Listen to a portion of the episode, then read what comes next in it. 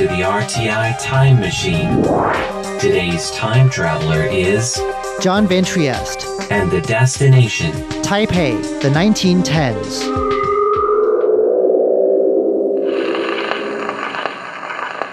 Taiwan has been known for a number of products over the years. In the 17th century, it was deerskins. In the 19th century, it was camphor and tea. But there's one local product that's equaled big business through almost all of Taiwan's recorded history sugar. And in an otherwise unremarkable Taipei neighborhood, you'll find a monument to the sugar business the Sugar Factory Cultural Area. You'd be hard pressed to find a better retelling of this sweet piece of Taiwan's history than what you'll find inside here. This was once a sugar factory, and while today only three simple warehouses remain, the exhibit inside the main warehouse gives us a picture of the factory in its prime and shows us what came even earlier. Today, we're heading inside to explore the story of an industry that's touched every period of Taiwan's past. The story is told in a big loop that moves around the otherwise empty floor of its warehouse home. The paintings, old photographs, and memorabilia in here pop out in the low lighting. It's hard to know where to begin because there's no exact date we can put on sugar's start here. All we can be really sure of is that outsiders quickly realized its value. Big Sugar got its start in Taiwan after 1624. That year, the Dutch East India Company set up shop in the south of Taiwan, and Dutch merchants worked hard to make the area's sugar a hot commodity. They enticed Chinese sugarcane farmers to immigrate to their Taiwan colony, and they introduced cattle to the island to help these farmers out.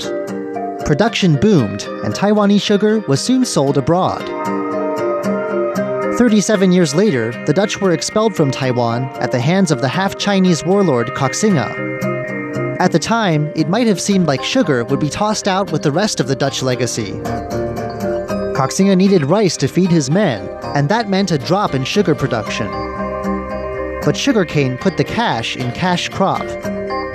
During its brief existence, Koxinga's kingdom was able to produce more sugar than even the Dutch had.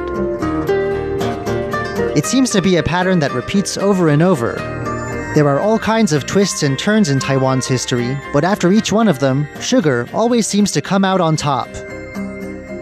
That's what happened after the next big change, when Koxinga's family ran out of luck. Imperial China took over his private kingdom in 1683, and despite ups and downs, Taiwan's sugar producers seem to do well. On one wall, there's a list of things that people back across the Taiwan Strait used to say about Taiwan. They've got money up to their ankles. Plant for one winter there, and you can eat for three. The way they're written here, they almost sound envious. When we check in again over a century later, things are still going well. For sugar workers, the 19th century was a time of prosperity, even as Imperial China suffered. During this period, Western powers used force to open imperial ports to trade. And as they did so, Taiwanese sugar found new buyers in Europe, the US, and Australia. A British consular report of the period notes that workers making sugar in Taiwan were pulling in wages double or triple what their fellow workers across the Taiwan Strait could hope to earn. Even farm workers on a sugar plantation could afford imported European clothes.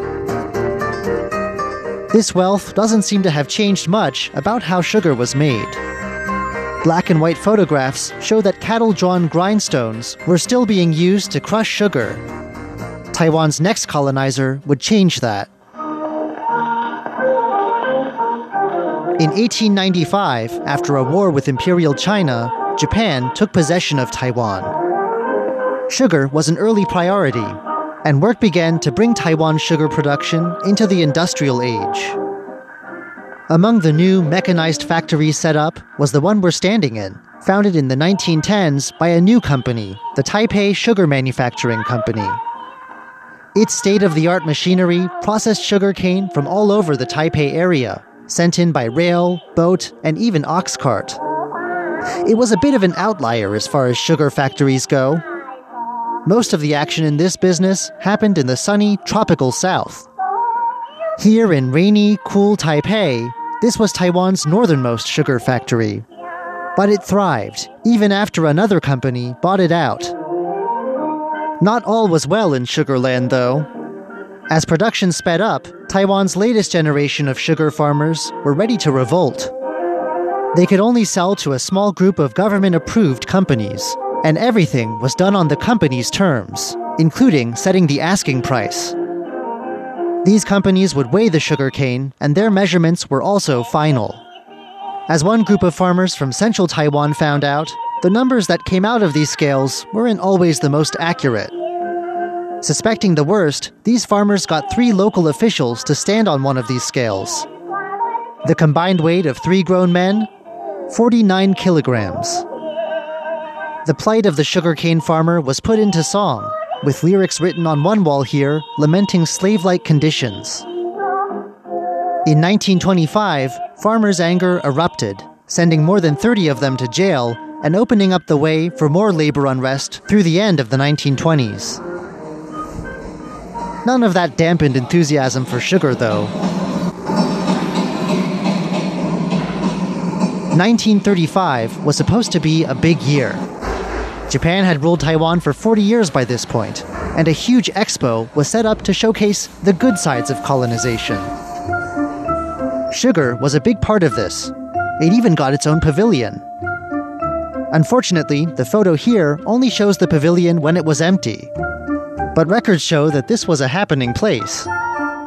Over the several weeks of the expo, 500,000 people showed up here just to enjoy a free cup of ice cold Taiwan sugar water.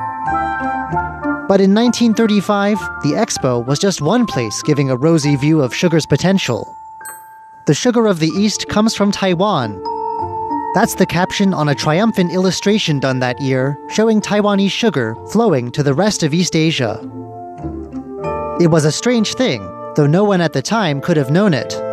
Just a few years down the road, war would bring Taiwan's sugar production to a new peak before sending it crashing through the floor. Fighting between Japan and China broke out in 1937, and as Japanese colonial subjects, workers in Taiwan's sugar industry were told that they would now use their sugar to serve the nation. Production surged. But then other countries got involved in the fighting as the war spread to Southeast Asia and the Pacific. It seems that some of Taiwan's sugar bosses assumed that Southeast Asia would soon be theirs, and they made arrangements to move on. Some even closed up their Taiwan factories altogether. Then hardship started hitting home. Sugar cane fields were given over to rice and sweet potatoes, and some factories where sugar had been processed were repurposed as chemical plants meant to help the war effort. This sugar factory shuttered in 1943. Sugar production wouldn't return here again. Yet, Taiwan's sugar industry carried on. Japan left Taiwan at the end of the war and handed it over to the Chinese nationalists. This new government set up its own Taiwan Sugar Company, and for a time during the 50s and 60s, the company turned sugar into one of Taiwan's chief exports. So, what happened to the sugar industry? Why is Taiwanese sugar probably something you've never heard of? Given all the big changes it had pulled through, the answer is a bit anticlimactic changes in the market. Prices fell during the 1980s, and since 1991, something strange has happened. Taiwan has become a sugar importer. After the war, bits of the factory were knocked down or sold off, as whatever was left over was put to new uses. In 1997, though, when plans to build a nursing home at the site were discussed, local residents protested. They wanted there to be a park here, and they wanted the remains of the old factory to be a part of it. The old warehouses are a focal point for the neighborhood. Early on, the place even changed its official name to Sugar Factory Neighborhood, a name it still has today. In the park today, you'll find a statue of a cattle drawn grindstone in use, a replica of the train that once served the factory, and of course, a plot of land set aside for raising sugarcane. It's this neighborhood's piece of a Taiwanese story that once saw this island sweeten the whole world. I'm John Van Trieste,